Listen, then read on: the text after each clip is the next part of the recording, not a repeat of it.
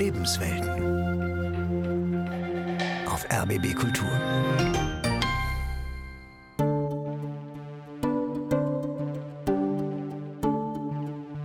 Die Herren der Theologie, die ihre Macht nicht teilen wollen, die sagen den Frauen, seid jungfräulich und demütig. Und da schreie ich mit meiner ganzen Kraft auf.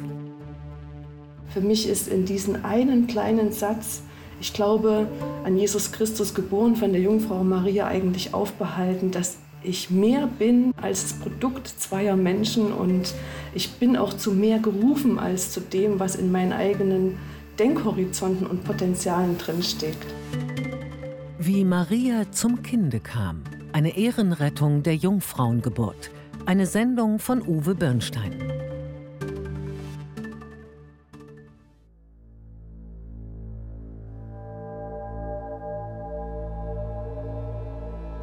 Maria aus dem Dorf Nazareth. Fromm, jüdisch, schwanger, aber nicht von ihrem Verlobten. Der hält dennoch zu ihr. Ihr Kind gebiert sie unter widrigsten Umständen in einem Stall. Das geschah vor gut 2000 Jahren. Und heute wird Maria religiös verehrt wie keine andere Frau. Das größte Wunder, sie sei zeitlebens Jungfrau gewesen. Nach der Zeugung sogar nach der Geburt. Du edle Lilie, in dir findet man in allein, die, findet man Schönheit allein der die Schönheit du Jungfrau, der Jungfrau. ohne. Eine Jungfrau wird du gütigste Like a einen virgin, touched vor by the very first Euch ist ein time. Lehrlein heute geboren, empfangen durch den Heiligen Geist, geboren von der Jungfrau Maria. Ich sehe dich in tausend Bildern, Maria lieblich ausgedrückt. Doch keins von allen kann dich schildern, wie meine Seele dich erblickt. Aber wie erblickt meine Seele Maria? Wo doch sogar dem frommen Dichter Novalis tausend Bilder in den Kopf schießen, wenn er an Maria denkt, an die Mutter Jesu. Erstmal schlägt doch mein Verstand meiner Seele ein Schnippchen. Jungfrau sei sie gewesen und geblieben. Wie kann denn das sein? Das wäre ja ein biologisches Wunder. Bei der Zeugung dringt der Penis in die Scheide ein. So lehrte es mein Biologielehrer in sachlichem Ton. Und ich sehe uns acht Klässler knickern. Einige wurden rot, andere blieben cool. Bei diesem Vorgang werde das Hymen zerstört. Jungfernhäutchen klingt viel schöner, fand ich.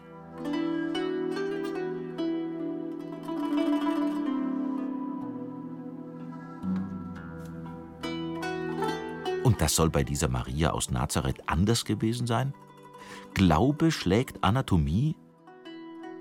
Es ist ja nicht nur das Jungfernhäutchen. Zur Zeugung eines Menschen sind männlicher Samen und eine weibliche Eizelle nötig. Ohne diese Befruchtung kann kein Leben entstehen. Das ist Fakt. Und trotzdem behaupten Milliarden Christen, dass Maria als Jungfrau schwanger geworden sei. Wie bitteschön soll das geschehen sein?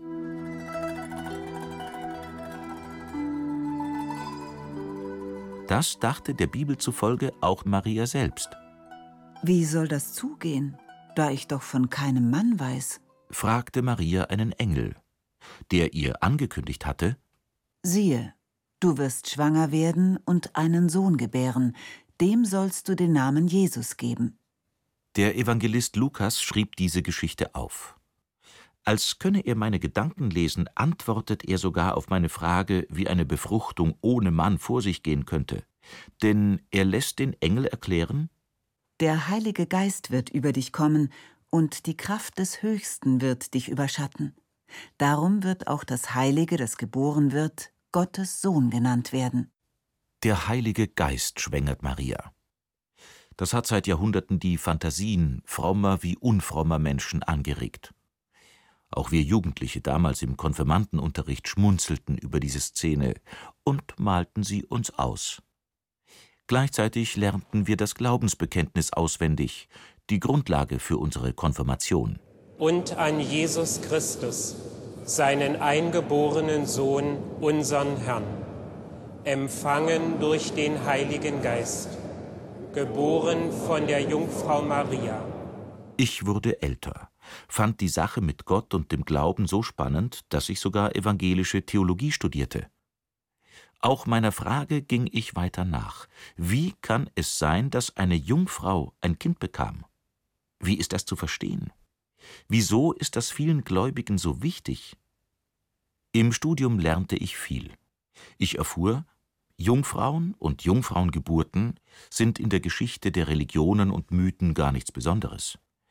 Meist geht es dabei um eine Reinheitsvorstellung, die offenbar in vielen Religionen wichtig ist, um dem Göttlichen Raum geben zu können. In der griechischen Mythologie ist etwa von der Königstochter Danae die Rede.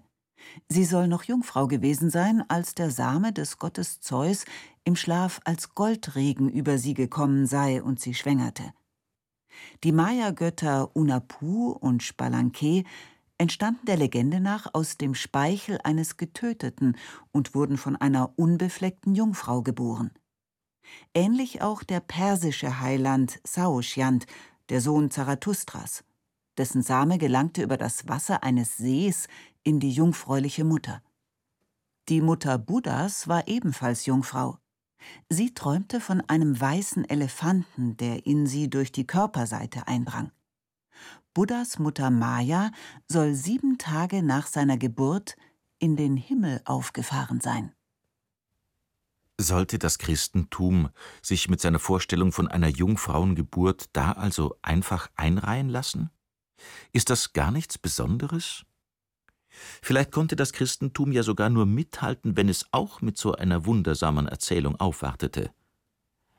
Um zu beweisen, dass Jesus wirklich Gottes Sohn war, suchten die Evangelisten auch in den jüdischen heiligen Schriften nach Hinweisen darauf. Eine entsprechende Aussage fanden sie zum Beispiel im Buch Jesaja. Der Prophet tröstete seine leidgeplagten Zeitgenossen mit einer bildmächtigen Vision eines Friedensreiches. An vielen Zeichen sei das Nahen dieses Reiches zu erkennen, unter anderem an diesem. Siehe, eine Jungfrau ist schwanger und wird einen Sohn gebären. Gut, dass ich damals im Studium das alte Hebräisch lernte, die Ursprache der Prophetenbücher. Die deutschen Übersetzungen seien nicht korrekt, belehrte uns der Professor. Der Prophet Jesaja benutzte das Wort Alma was junge Frau bedeutete, aber nicht Jungfrau. Diese falsche Vorstellung habe sich erst durch eine Übersetzung ins Altgriechische ergeben, die dann ins Deutsche übernommen wurde.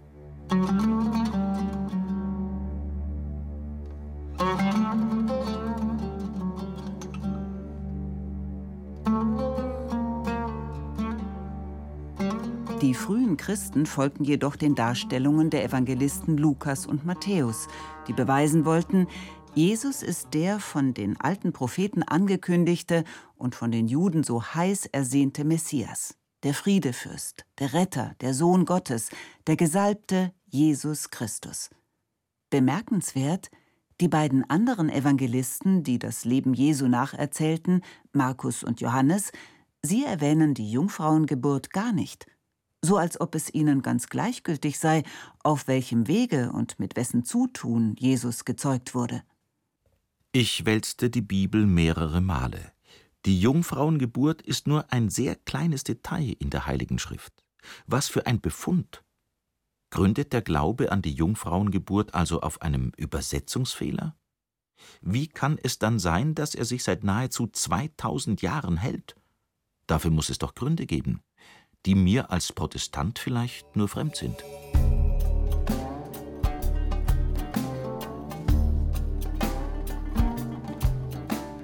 Ich begab mich auf die Suche nach dem, was hinter diesem mir so fremden Jungfrauenglauben steckt. Auf einem Rasthof im fränkischen Geiselwind zwischen Würzburg und Nürnberg hatte ich unlängst etwas Originelles entdeckt. Nicht nur, dass es auf diesem Rasthof eine eigene Kirche gab, Etwa 100 Meter hinter der Anlage, am Waldrand, stehen menschengroße Engelsskulpturen. Sie rahmen eine Figur der Jungfrau Maria ein. Mit Rasthofbetreiberin Manuela Strohhofer hatte ich mich verabredet. Von ihr möchte ich wissen, was es damit auf sich hat Wir sind nicht nur Christen, wir sind auch sehr marianisch geprägte Menschen. Und darum wollten wir, die Familie Strofer, auch einen Platz für Maria schaffen, eine Mariengrotte, dass die Menschen eben auch daran erinnert werden, sie sollen nicht nur Freude und Spaß in ihrem Leben haben, jeden Tag, sondern sie sollen auch versuchen, durch das Beispiel Mariens jeden Tag in diesem Segenskanal Gottes zu stehen und mit Gott und dem Glauben Halt und Freude zu finden.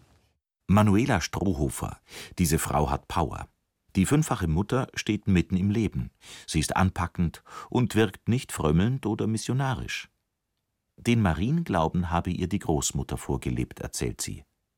Später, da war sie schon Mutter, hatte sie selbst ein mystisches Marienerlebnis. Vor ihrem Schlafzimmerfenster im Hof des Hauses hing unter dem Dachsims eine Marienfigur. Eines Tages sagt meine Tochter Anastasia, sie kam zu mir und sagte, Mutter, schau mal, was da für ein Licht auf einmal ist. Ich bin dann in mein Schlafzimmer gegangen und es hat ein Licht gestrahlt in unsere Zimmer und in die Mariengrotte und auf den Dachsims. Das war total mystisch, dass auf einmal so ein strahlendes Licht von dieser Mariengrotte in unsere Schlafzimmerfenster hineinleuchtete. Und dann in der Nacht habe ich tatsächlich äh, geträumt, hat Maria zu mir gesagt, ich soll sie nicht vergessen. Dass jetzt hier am Rasthof eine so große Mariengrotte steht, hat mit diesem wundersamen Erlebnis Manuela Strohhofers zu tun. Dass Maria Jungfrau war, das ist für sie keine Frage. Für Gott ist alles möglich und natürlich muss Gottes Sohn unter göttlichen Umständen empfangen werden und zur Welt kommen.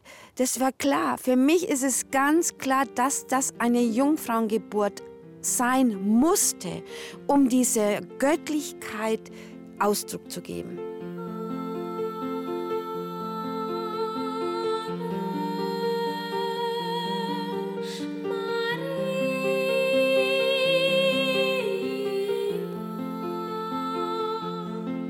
Marienmusik und andere spirituelle Lieder laufen in der Geiselwinder Rasthofkirche immer im Hintergrund. Über Musik lässt sich vielleicht auch Maria direkt in die Herzen der Menschen bringen. Johann Sebastian Bach, Charles Gounod, Franz Liszt, viele klassische Komponisten haben der Jungfrau Maria musikalisch die Ehre erwiesen. Das Thema lässt sich über die Jahrhunderte bis in die Popkultur verfolgen. Dabei wiegt jedoch der Lustaspekt des Jungfrauseins heute meist mehr als dessen demütige Seite. Das ist der Grund, weshalb viele Menschen, gerade Frauen, zu einer modernen Jungfrauenhymne tanzten und tanzen. Auch Birgit Fuß gehört dazu. Die Redakteurin ist in einem bayerischen Dorf aufgewachsen. Dort hatte sie die heilige Jungfrau in vielerlei Gestalt vor Augen. Eine andere Madonna allerdings fand sie interessanter.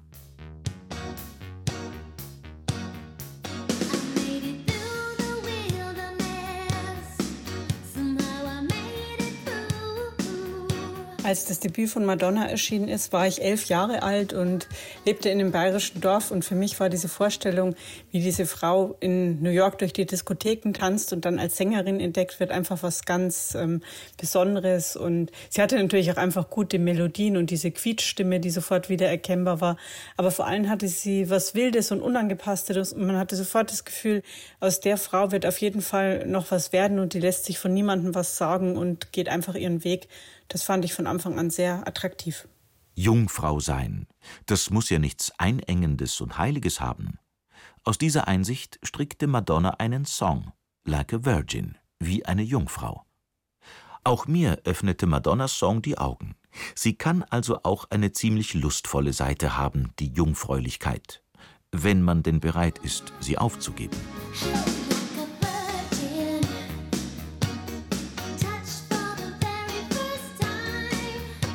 Fromme Christinnen und Christen lassen sich von Madonnas Popversion der Jungfrauenfaszination leicht provozieren.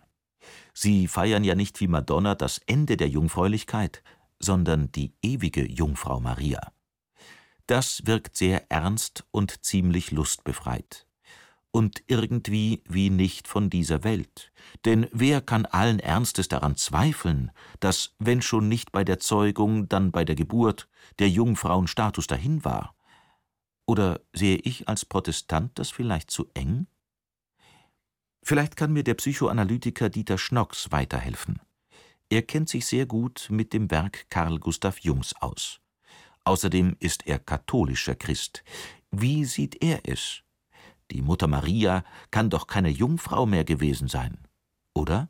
Ist ja eindeutig unmöglich. Von daher kann man es ja nur symbolisch verstehen. Und insofern sagt auch hier Jungfrauengeburt aus, dass es sich um eine göttliche Geburt handelt. Hier ist alles nicht normal menschlich, sondern es hat göttlichen Charakter und dazu bedarf es der geistigen Zeugung des Gottes in der Menschenmutter, die aber auch durch die Jungfräulichkeit, die bleibt, besonders ist. Auch, und das Ganze ist eine symbolische Aussage über die Göttlichkeit des göttlichen Kindes. Also sind all diese Erzählungen nur symbolisch gemeint? Dieter Schnocks wirbt in einem ganzen Buch für diese Sicht. Ist Gott ein Symbol, heißt es. Darin erklärt er Spiritualität mit den Mitteln der Tiefenpsychologie. Das finde ich interessant, denn so wird klar, Glaubenswahrheiten müssen nichts mit historischen Fakten zu tun haben, auch nicht beim Thema Jungfrauengeburt. Was sagt er aber jenen, die die Geschichte doch ganz wörtlich verstehen? Das ist ja auch unbenommen, dass Menschen aus der inneren Glaubenswahrheit heraus sich das so vorstellen. Aber ich glaube, dass auch jetzt im Katholischen eigentlich wenige sind, die vielleicht an diesen alten Vorstellungen festhalten, sondern sich anfreunden damit, dass das ja wirklich sinnvollerweise nur symbolisch zu verstehen ist. Ich weiß natürlich, dass es Auswirkungen hatte. Viele in der katholischen Kirche Frauen, die auch feministisch unterwegs waren, waren empört über diese Jungfrauengeburtsgeschichte, weil sie sagen, das hat uns Frauen in unserem Erleben der Sexualität viele Probleme bereitet, diese Vorstellung der Jungfrauengeburt. Ja, in vielen Liedern und Gebeten wird die reine Jungfrau Maria gepriesen. Damit wird unterstellt, Sexualität sei unrein, schmutzig, sündig. So sehen es auch die katholischen Kirchenväter, Theologen der ersten christlichen Jahrhunderte. Eva habe die Sünde und den Ungehorsam in die Welt gebracht, heißt es da. Maria habe durch ihren absoluten Gehorsam diesen Makel wieder wettgemacht. Der Tod kam durch Eva, das Leben durch Maria. Diese Sicht beruht auf der unseligen Verkettung seltsamer Theorien zum Beispiel der, dass sich die Sünde, die Eva durch ihren Ungehorsam in die Welt gebracht habe, durch Sexualität von Generation zu Generation fortpflanze. Sex und Sünde werden auf diese Weise unlösbar miteinander verflochten. Die Legenden und Mythen, die sich um Maria ranken, wurden mit den Jahrhunderten immer unglaublicher. Das bisherige Ende setzte im Jahr 1950 Papst Pius XII. Wir verkünden, erklären und definieren es als ein von Gott geoffenbartes Dogma, dass die unbefleckte, allzeit jungfräuliche Gottesmutter Maria nach Ablauf ihres irdischen Lebens mit Leib und Seele in die himmlische Herrlichkeit aufgenommen wurde. Von Gott geoffenbart? In der Bibel jedenfalls finde ich nichts darüber. Wenn ich denn an dieser Idee einer Himmelfahrt Mariens etwas Gutes finden müsste, dann wäre es dies. Maria würde der männlichen Himmelsherrschaft von Gott Vater und Jesus die dringend nötige weibliche Dimension verleihen.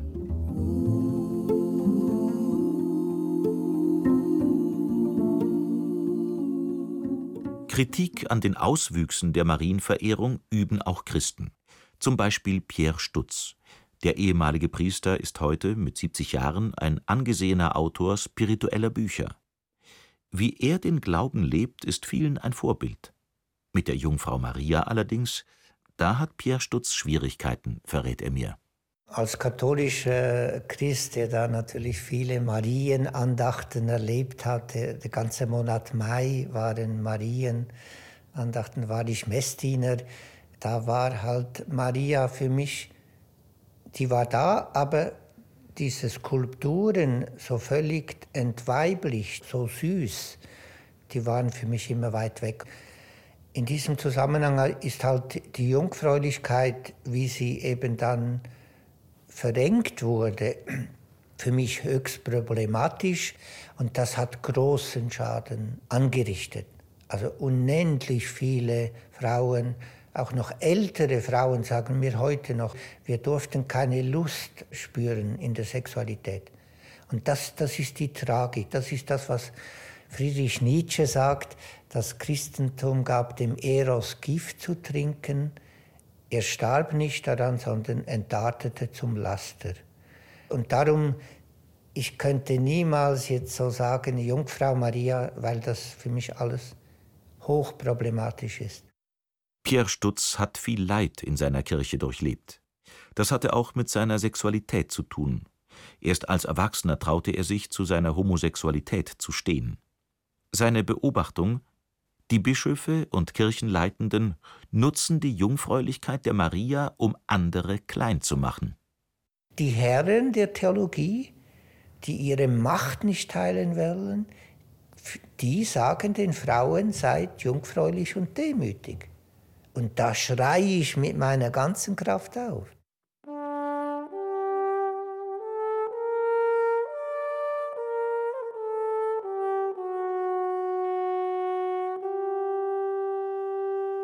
Nach dem jahrhundertelangen Missbrauch durch kirchenmächtige Männer lasse sich die Jungfrauengeburt nicht mehr schönreden.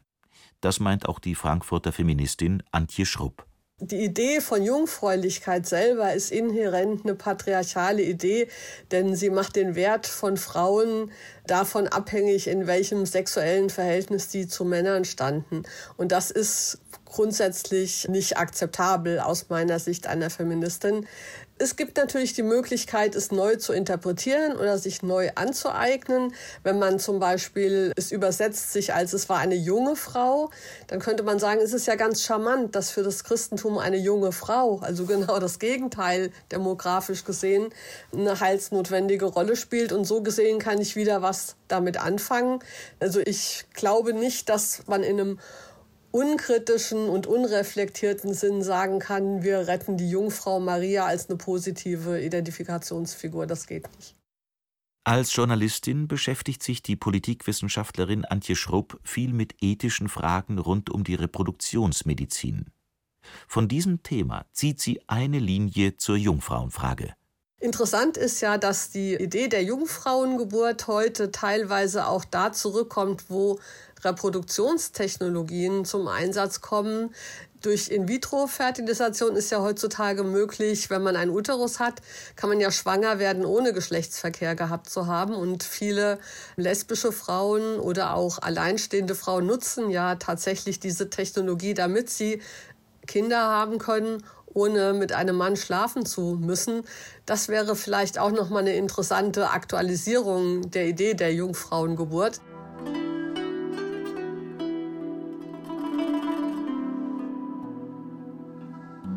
Bei Facebook lese ich einen Beitrag einer evangelischen Pastorin. Christine Jahn ist Generalsekretärin des Deutschen Evangelischen Kirchentages. In ihrem Post schrieb sie, ja, Marias Jungfräulichkeit sei ein schönes Bild, um den Glauben zu beschreiben. Das verblüfft mich. In Fulda treffe ich Christine Jahn und erfahre, warum ihr Maria so wichtig ist. Maria ist eine, die die Liebe zur Welt gebracht hat, weil sie eine Glaubenspraxis, eine Lebenspraxis an den Tag gelegt hat, die dem Unmöglichen vertraut hat.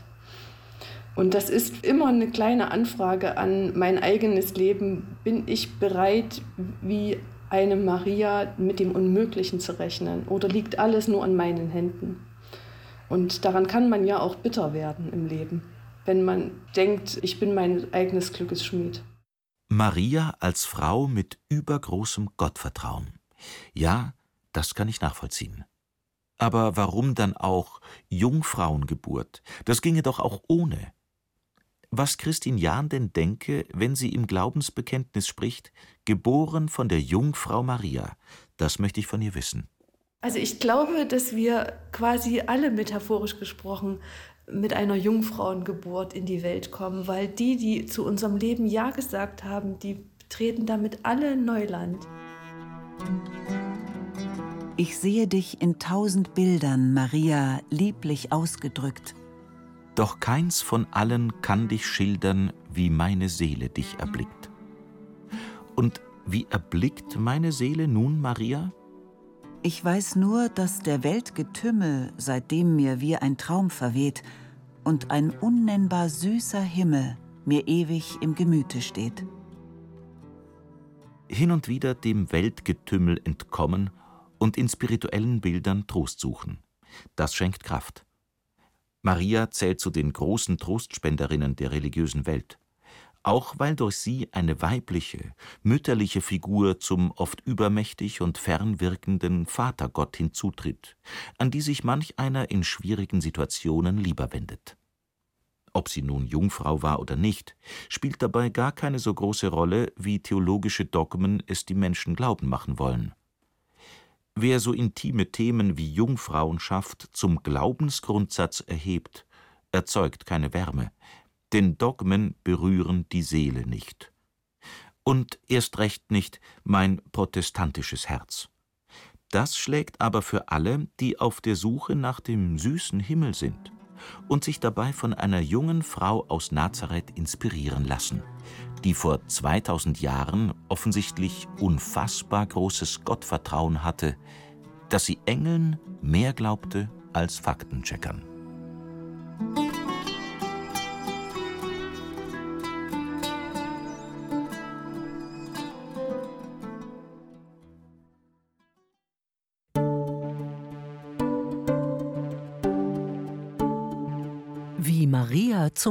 Kam. Eine Ehrenrettung der Jungfrauengeburt von Uwe Birnstein. Es sprachen Johannes Hitzelberger und Rahel Comtes. Redaktion Klaus Hofmeister. Regie Uwe Birnstein. Tontechnik Tom Peschel. Eine Produktion des Hessischen Rundfunks für die ARD Audiothek.